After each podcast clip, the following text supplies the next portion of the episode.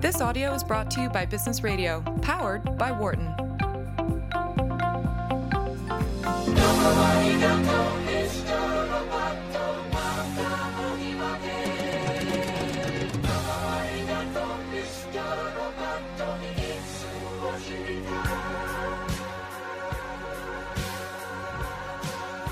Welcome back to Launchpad on Business Radio, powered by the Wharton School, Sirius XM, Channel 111.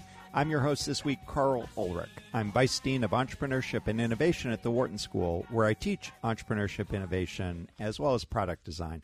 I'm really lucky to be joined now in the studio by Adam Saven, who's the co founder and CEO of People Grove. Adam, thanks for coming in.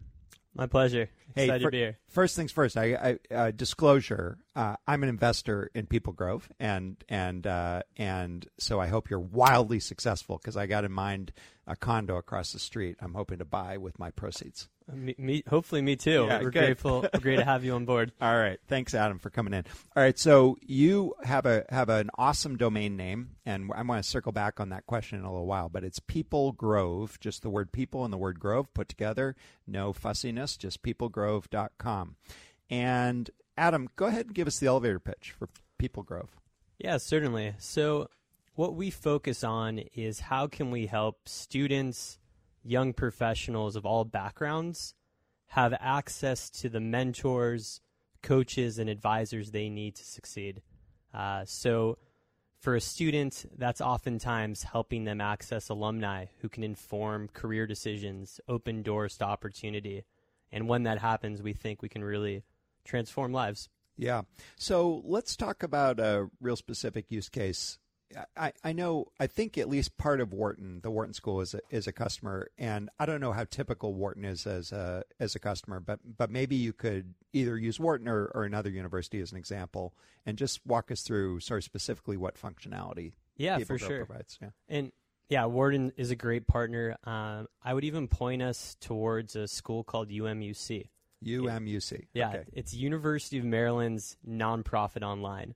So Wharton's great, don't get me wrong, Yeah, yeah. but you know we want to think about all students here Yeah. too.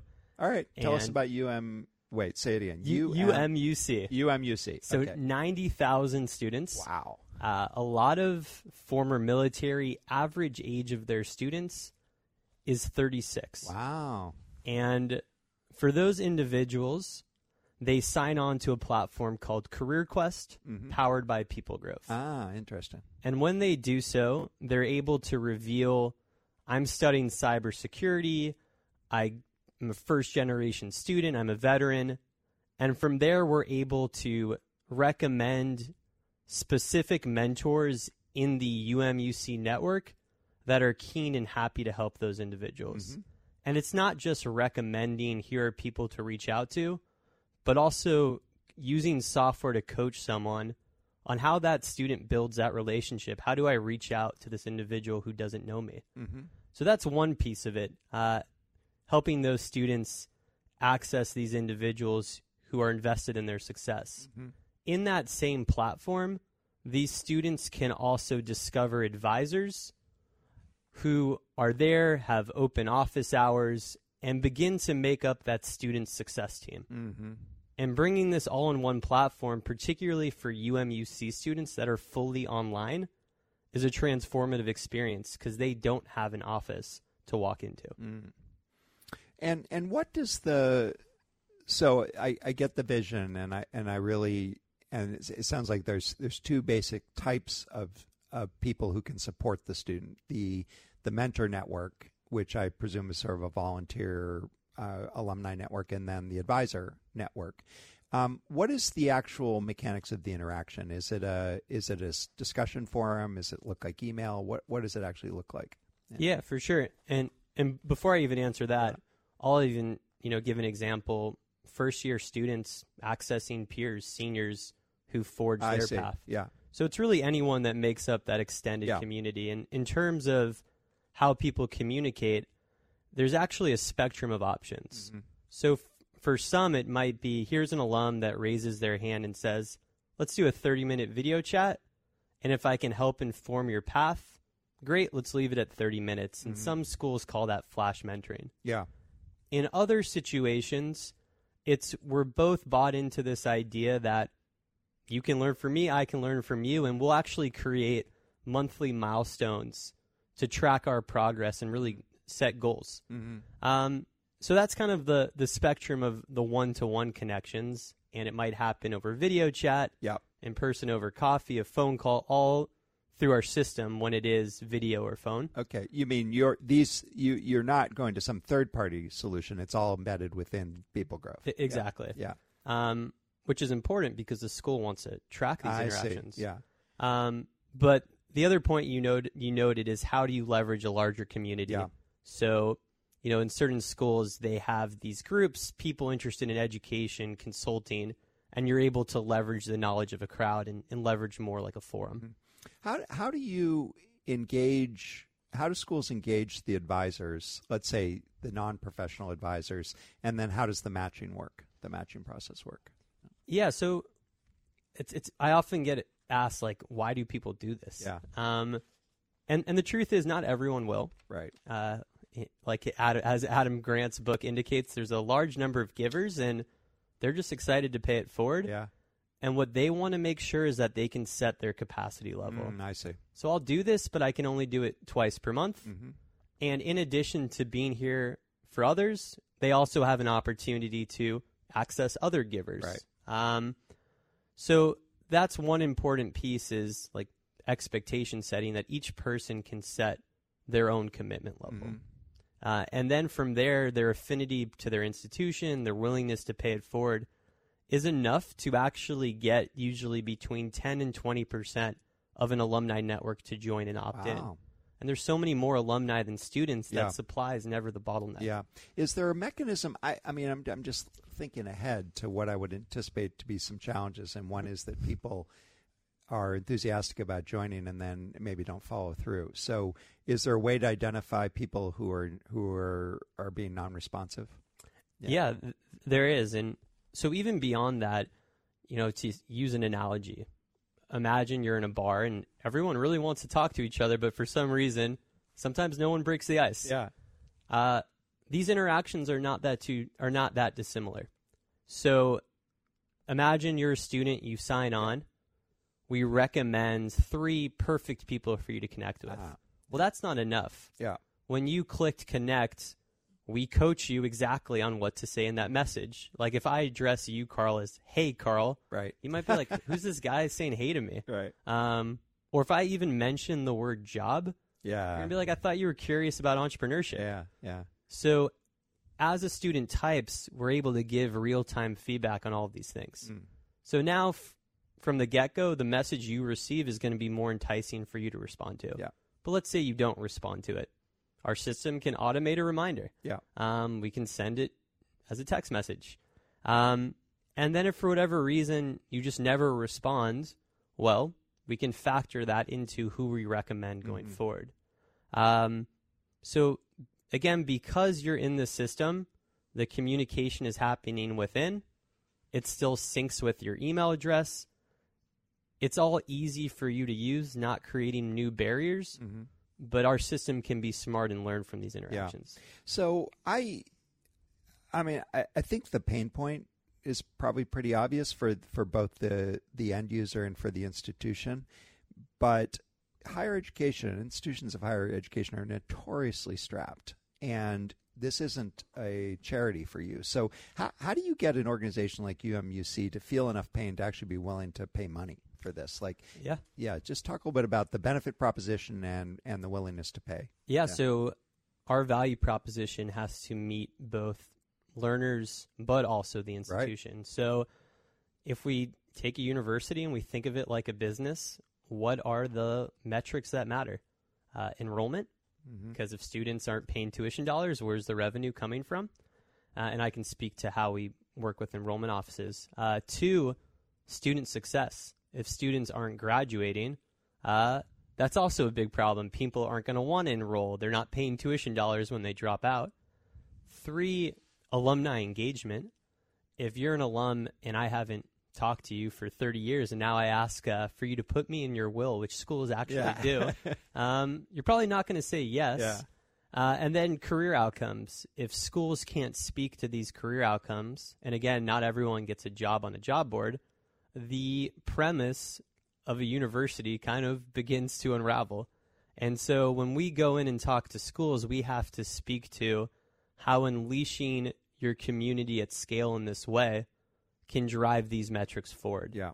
Um, and then the ROI is there. Yeah, but but I gotta say, I mean, that all sounds awesome, but they're all objectives. Well, maybe not the first one, but it, most of those are objectives that are relatively hard to measure and have very long time delays. So, are you able just to make a qualitative argument, or can you bring metrics to bear uh, to to the customer? Well, of course, we're a new company, so as Yeah. much as I would love to point to longitudinal data, I, I don't always have that luxury. Yeah.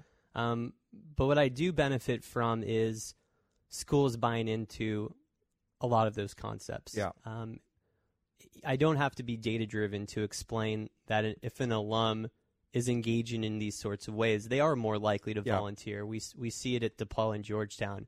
We have done analysis and seen giving is goes up a lot when you have these positive Yeah. interactions. Um, the enrollment side is really interesting for for our company, and we're looking more into it because let's say you admit a thousand students to your school, but 500 actually enroll. Mm-hmm. So you spent all this money marketing to that Ah, other 500, yeah. but they didn't show up. Yeah. Well, why? Is it because, I mean, sh- sure, financial reasons are at play, Right. but there are other reasons. Right. Um, so that's immediate, like ROI there. Mhm. So these are all things we grapple with and think about because the warm and fuzzies are not enough Yeah. to make a business out yeah, of this. Yeah, and and how big a financial commitment is it? You probably, you know, I'm sure pricing is very idiosyncratic, but just give us some sense of what an institution Yeah. pays. Um, so the factors that it depends upon yeah, one, size of institution. Michigan's huge. right, Wellesley's much smaller. right. Uh, two, I mentioned all these like success metrics. Yeah. Well, those are different solutions behind them. I see. So we've got some schools that are reaching six digits with us, hmm a full like enterprise contract. Other times it's just the business school, and it's Yeah. more like you know ten thousand per year. Yeah. Okay. So somewhere between ten thousand and hundred thousand, depending on size of institution. Rough round numbers. I, Fair enough. I, I know. Yeah, Yeah. Okay. Good. No. So that I mean that's another answer, Adam. It seems to me, which is if you're asking an organization with a few hundred million dollar a year budget for a thirty thousand dollar commitment. Uh, you don't have to be super convinced that of the ROI. I mean, you're the- you know the ROA is not that hard uh, uh, Yeah. to to make. So that, I, that I, I yeah. mean, put it this way: if Yeah. if a single student is retained Right. because of our Exactly. platform, I mean that's un- unfortunately not everyone thinks in those Right. terms when they make software decisions. But to me, the ROI is clear. Yeah, yeah. All right. So, uh, take us back to the beginning. What what's the origin story? Uh, It's a it's a lengthy one, but uh, so this is not our first swing of the bat. okay. So And who's we? um, my co-founder Riley Right. and I, we uh, have been on this journey since we were juniors of college, interning together. Wow. And And that was how long ago? Just so to calibrate us. how how old am I? Uh, well, no. How long have you guys been working together? so about eight years. Eight years. Okay. Yeah. yeah. And you know, we were both super lucky and, Yeah. and grateful that individuals did open doors to us. Mhm. And so one of those doors was we both got a job at Google, and that was after we'd worked in finance. So it was like summer camp. Wow. We, we had all this free time, and we're like, well, what are we going to do with it? Uh, Wait. So you had you had you had been in the grind in in in the financial services industry, and then Google is a, is summer camp after that. Oh, oh, yeah. Oh, that's funny. I Yeah. mean, you know, rainbow colored bikes, free food. It, it, did, it didn't feel like a job, but uh, it was a great. Uh, it, it was kind of grad school for me Yeah. because I got to watch how Google, you know, does OKRs, their goal setting process, how their managers are there to guide and empower, not just give you comments on your documents at you know crazy hours of the day, Right. but altogether, Riley made and I made it there, and we started working on a side project. Mhm. And to be honest, where it started was we had a bunch of disgruntled friends Mhm. who Tindered for three hours every day, and so we At said work. at work, yeah. So we said let's combine these dynamics. Let's Yeah. build a Tinder for Jobs app. Ah. Catchy from a marketing phrase, Right. not a great uh, startup uh, idea, in in terms of it didn't work Yeah. um, solved problems for job seekers, not employers. So we went back to the drawing board and thought about what what we what we learned, and it was that it's not hard to apply to jobs. If you sit on a computer for an hour, you can apply to a lot. Yeah. Um, it's hard for many to even get access to opportunities in the first place. Mm. Riley and I had been lucky. We had had alums that Yeah. referred us to, to Google. Yeah. Um, so that became our north. And as you can imagine, breaking into higher ed is hard. And so we started by showing up uninvited to schools. Mm-hmm. Uh, and one was local, it was Stanford. And we had a really pretty PowerPoint. And we made it seem like we had this developed product that was ready for Stanford. We hadn't built any of it Yeah. and they said, "Well, it's great, but it's missing these 20 things, and we're Hmm. making a decision 2 months from now on a product." Mm. And then Riley, my CTO, had a fun 2 months. okay, so we need to underscore this a little bit. So, when you say you show up unannounced, you literally march into the advising office at Stanford University. yeah, I mean, essentially I've done that many times. Yeah. You know, if I'm, you know, nearby making a trip to New York, I'll knock on Columbia's door and just Yeah. say, "Hey, I'm interested, got 30 minutes to chat." Yeah. Uh, and that's what we did to get 10 schools to take a risk on us. Schools are not, you know, risk loving by any Right. means. They have a brand to protect. Yeah. So there was no chance they were going to work with someone they never met, hadn't built rapport with. So that's what was necessary to get that first 10. You mean to make the a personal connection? They they they liked you, they connected with you, and they, in some sense, you built some trust that you could deliver. Oh, yeah. Yeah. Oh, yeah. And what did that first product look like? So it's certainly evolved from what it is today, but it is a skeleton version of, of what we have now. Mm-hmm. Um, and for Stanford, they had this long running mentoring program. Uh, in their own words, they said it needed a, a remake, it needed to be modernized. And we worked with them to like create what they thought that was. So they were that development partner that informed our early roadmap. If you're just joining us, you're listening to Launchpad on Business Radio, powered by the Wharton School, Sirius XM, Channel 111. I'm your host this week, Karl Ulrich, and I'm speaking with Adam Saven, who's the co-founder and CEO of People Grove. Um, Adam, t- tell us, just give us a little bit of the timeline. So you and Riley are sitting at Google. You've got this side project going on. You failed it at one. And then at, at, at that point, did you continue to work on People Grove on the side, or by then had you quit quit jobs? And and why don't you just give us a little bit of the timeline Yeah. to when you said, okay, we're really doing this? Yeah. Yeah, I'll try to give the uh, Cliff Notes All right. version. um, so, Riley and I worked on a side project uh, from the end of 2013 mm-hmm. to February of 2014. Yeah. In February, we irrationally decided we were going to go all in with Tinder for Jobs. Yeah. We didn't know any better, and Yeah. we, you know, we're lucky. We didn't have Yeah. student loans, and we uh, saw an article in some like UK glamour magazine, and that was enough of a signal that we were going to be big. Yeah. Um, and then towards the, so we pursued that for about a year and a half. Wow. Like end of 2015, and it was gruesome because essentially what we'd done is build a pretty app, but not validate it Yeah. in any way uh, Yeah. before building it. So there were times where I would go to Westfield Mall and knock on doors and say, "Could this be useful to you?" so we were trying to fit a Yeah. market to a product, not Yeah, a product. yeah. It was just a mess. Um, and at that point, we had raised like family and friends money to, to do a lot of this. Um, and we were down to like last 10%. Yeah. Um, talking like, look at the bank and it was like 10, 15K. Yeah. That was the exact time we had that meeting with Stanford. Mm-hmm. So I don't know if it was like the fire burning beneath our feet that Yeah.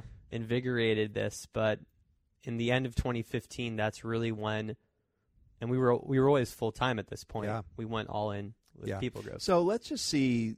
Let's just reflect on that a little bit and give some advice. So, so what would you do if you were doing it again? How how would you have approached the the, the problem of, of identifying an opportunity that Yeah. you wanted to work on? Yeah, I mean, everyone read, you know, maybe not everyone, but I'm sure people are familiar with a lean startup. yeah, And it's so easy to read those pages, but it's really hard not to apply those pages. Yeah. And so, what I love that we do today is we sell things we haven't yet built. Uh, we will create a you know a PowerPoint deck. We will essentially MVP a concept Mm-hmm. and get feedback, see if it resonates. We don't need anything more than like a beautiful still image. Yeah. And in like if I had done that back in the day, we would have avoided a whole lot of learning experiences. Yeah. Um. So that Yeah, but so let's just put underscore that a little bit. It's it's still a it's still a push. Like you're going in front of somebody with something you think could be useful. The difference is you've invested almost nothing Yeah. before you've gotten some feedback on it. yeah, Yeah. there- it's got to be feedback from who you expect to be that customer. Yeah. Um. You can sit in a room for ages, anticipating this, that, researching, but none of it's real if who you think will be your customer Yeah. won't buy it. Yeah. Uh, and I also also what I'm I guess advocating f- for is a little bit different for B2B businesses versus B2C. Mm-hmm. For B2B, which is really what we are, if this person we believe we're selling into can't buy into a PowerPoint deck, the product isn't going to make a difference. Right. Whereas for B2C, it's a little bit different. Yeah. Um, sometimes you got to put like a product MVP out there because what people say they'll do doesn't always Right. uh, predict much. And it's a le- it's typically less functional. Pro- Mhm. I mean, uh, it, you know, an enterprise product it, it does a job for somebody, and Yep. they- yeah, that's pretty easy to understand. Typically, talk talk a little bit about the. Um, actually, I got a couple of questions. I want to. I, I got to circle back on on something my my assistant put in the in the notes here, which I thought was really interesting. Your original product name was Campus Kudos. Yeah. Oh, Adam. Uh, what I well, before that, it was Enjoyment. Oh, enjoyment. Yeah, that is uh, EMJ. Apparently not in the English language, Yeah. which I was informed of later. Yeah. So, um, yeah, just tell I, I, I complimented you on People Grove, but just I think it's worth underscoring how you got from Campus Kudos to uh, to People Grove, and did you have to pay for it? Uh, so we paid for it emotionally a Yeah. little bit Yeah. because Stanford had kindly made an introduction actually to Intuit. Mm. And they said the product you've built is actually one Intuit Ah, is looking for internally for their early career talent to access mentors within the Yeah. company. And when I, you know, met them, yeah, someone there literally said, "What's with the name?" yeah, Like yeah. Campus kudos. Um, and so from there, I mean, I I can't say that there was much science behind it. We went to GoDaddy and we endlessly searched for things that we thought made sense, and I somewhere found this reference, this biblical reference of all things, to a grove, which represents the sharing of knowledge, Yeah. past, present, Yeah. and future, and just loved it. yeah. Um, That's good. Yeah. so And was it available, or did you have to pay? it, it was available. Wow, that's Yeah. awesome. That's such a such a great story. Except sometimes people call us PeopleSoft. ah, that, well. um, all right, so we just have a minute, but I wonder if you could just give us one minute on financing. Tell us a little bit about the financing process. Yeah. One minute on financing. Uh, so we uh, raised our last round in July, Mm-hmm. and before that had tried a number of times. And really, what I found, and I'm hearing this from my peers, is when trying to raise a seed round, let's say a, a 1.5 to 2 million seed rounds, Mm-hmm. that you've got to have revenue. That Yeah. there's so many startups out there that investors want to see that you're on a million run rate. Yeah. Um, unless you've got some crazy PhD AI team. Yeah. Yeah. Um, and so when in July we we'd met that goal. yeah. Uh, we were growing quickly. We had happy customers. Our investors could diligence, uh, and really it was all about just getting that lead investor Yeah. which wasn't easy, but once that first domino fell, things got so much easier. Yeah. Yeah. I mean, I I participated and and I you know you guys had had significant traction. And It was very impressive. So anyway, we're we're out of time, Adam. But thanks so much for coming in. This is super interesting. Yeah, that flew by. Thank you. All right. So just visit peoplegrove.com, that great name. Coming up, I'll be joined by David Cannington, who's the co founder of New Nuheara, who has an award winning intelligent wireless earbud. I'm Karl Ulrich, Vice Dean of Entrepreneurship and Innovation. You're listening to Launchpad on Business Radio, powered by the Wharton School, Sirius XM 111. For more guest interviews, check out our Wharton Business Radio Highlights podcast on iTunes and Google Play.